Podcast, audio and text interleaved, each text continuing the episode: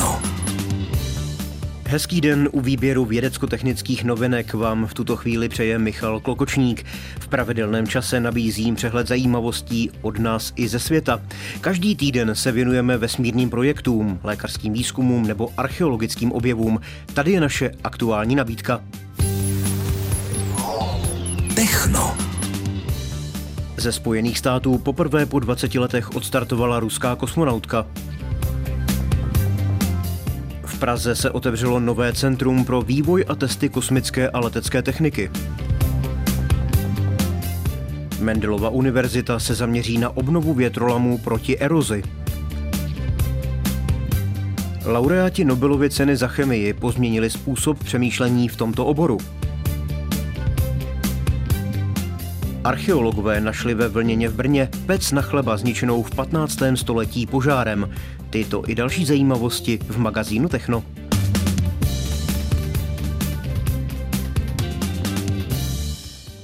Amerického kosmodromu ve středu poprvé po 20 letech odstartovala ruská kosmonautka, která spolu s astronauty Spojených států a Japonska míří k mezinárodní vesmírné stanici. Na oběžnou dráhu je ve vesmírné lodi Crew Dragon vynesla raketa Falcon 9. Čtyřčlená posádka se z Kennedyho vesmírného střediska na Floridě vydala do vesmíru v době mimořádného napětí mezi Moskvou a Západem, a to kvůli ruské vojenské agresi na Ukrajině. Členkou mise Crew 5 je kosmonautka ruské vesmírné agentury Roskosmos Anna Kikinová, dosud jediná Ruska na ploubě americké vesmírné lodi od začátku ruské invaze na Ukrajinu. Ruského kosmonauta naposledy americká loď dopravila na oběžnou dráhu v roce 2002.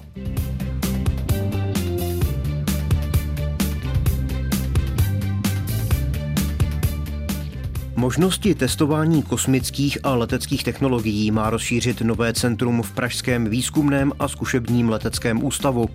Jeho budovu v Letňanech otevřeli ministr dopravy Martin Kupka a ministr financí Zbigněk Stanjura, taky ředitel ústavu Josef Kašpar.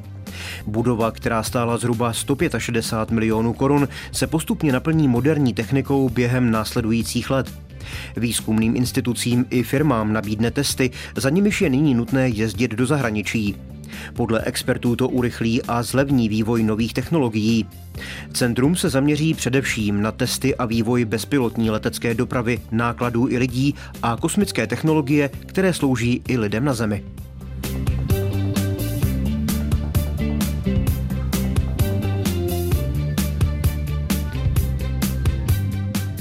Na obnovu větrolamů, tedy tradičních krajinných prvků s významnou protierozní funkcí, se zaměří vědci z agronomické fakulty Mendelovy univerzity v Brně. Chtějí vyhodnotit jejich účinnost a přijít doporučením, jak je nejlépe využívat v současné krajině zasažené klimatickou změnou, suchem, větrnou erozí i degradací půdy. Větrolamy vznikaly na českém území v polovině minulého století. Zakládání souvisí s kolektivizací zemědělství, s celováním pozemků a centrálním plánováním struktury krajiny.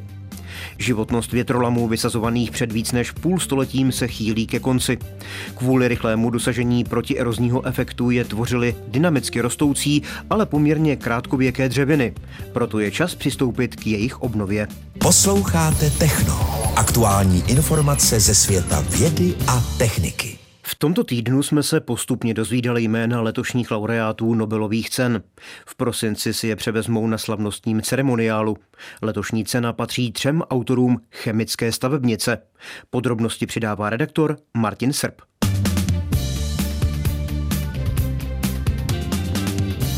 Nobelpris i kemi till Caroline Bertozzi, Morten Meldal och till Barry Sharpless Generální tajemník Švédské královské akademie věd Hans Ellegrien vyhlásil, že cenu dostanou 55-letá americká vědkyně Caroline Bertociová, 68-letý dánský chemik Morten Meldel a také 81-letý americký chemik Barry Sharpless, pro kterého to bude už druhá Nobelova cena za chemii.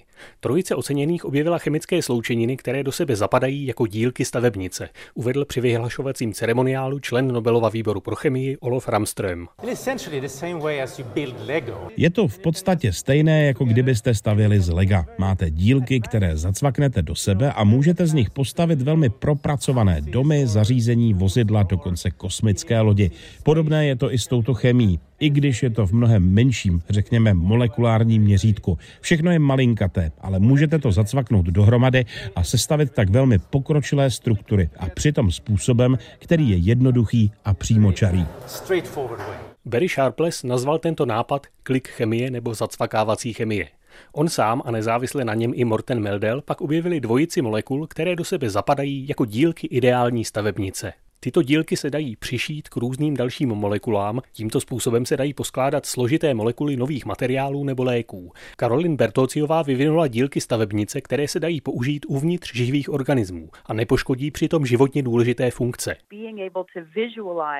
Šlo nám o to zobrazit na buňkách molekuly, které dosud nikdo neviděl. A to, co jsme se dozvěděli, vedlo k novým myšlenkám ve vývoji nádorové imunoléčby a zároveň to vedlo také k objevení nového druhu biomolekul, které nikdo předtím neviděl.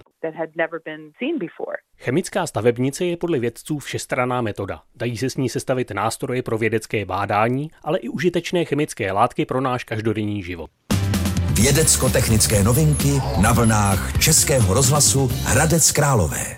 Festival recyklovaného odpadu se dnes po celý den koná v Josefově na Náchodsku. Zajímavé bude sledovat možnosti zpracování a dozvědět se o moderních postupech. Organizátora a koordinátora projektu recyklace Tomáše Mrkvěcu oslovil pro techno Karel Sladký.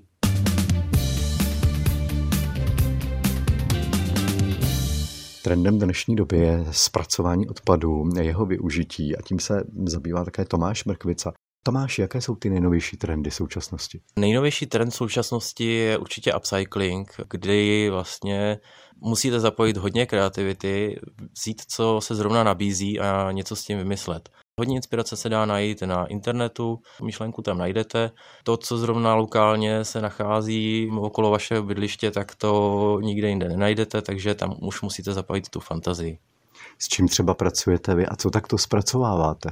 Zužitkováváte? Já rád pracuji se železem, mám zámečnickou dílnu a nejraději pracuji s cyklokomponentama, s hasičskými přístrojema, s vodovodníma trubkama a dalšíma fitinkama, kohoutkama, takový eh, různý železné věci. Nesvařuju, všechno spojuju pomocí závitů.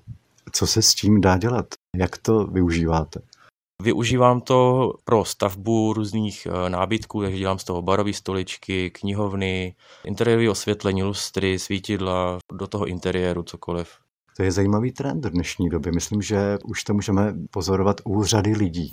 Ano, je to trend a je to asi díky tomu, že teď velice stoupla cena energií, takže cokoliv vyrobit je najednou strašně nákladný a mnohem více lidi koukají na to, co by šlo ještě znovu použít, co už je jednou vyrobený a vlastně by to šlo nějakým způsobem předělat a vlastně posunout zase dál.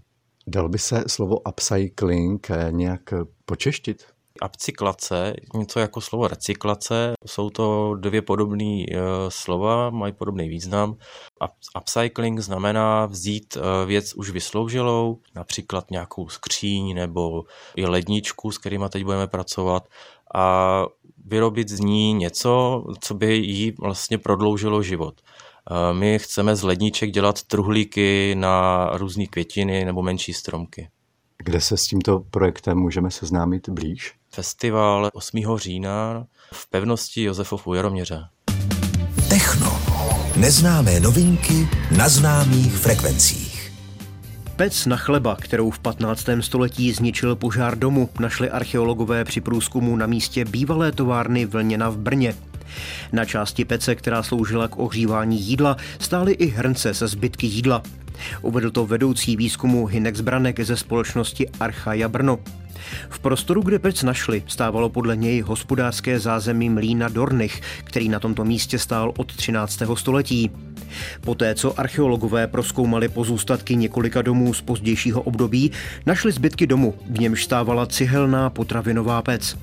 Skládala se z vlastní kopule na pečení chleba a taky druhé části, kde se na horkých uhlících ohřívalo jídlo. Původní dům v 15. století zničil požár. Nad nálezem experti našli silnou vrstvu materiálu zničeného ohněm.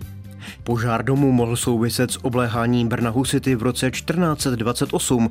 Potvrzenou ale tuto souvislost archeologové nemají.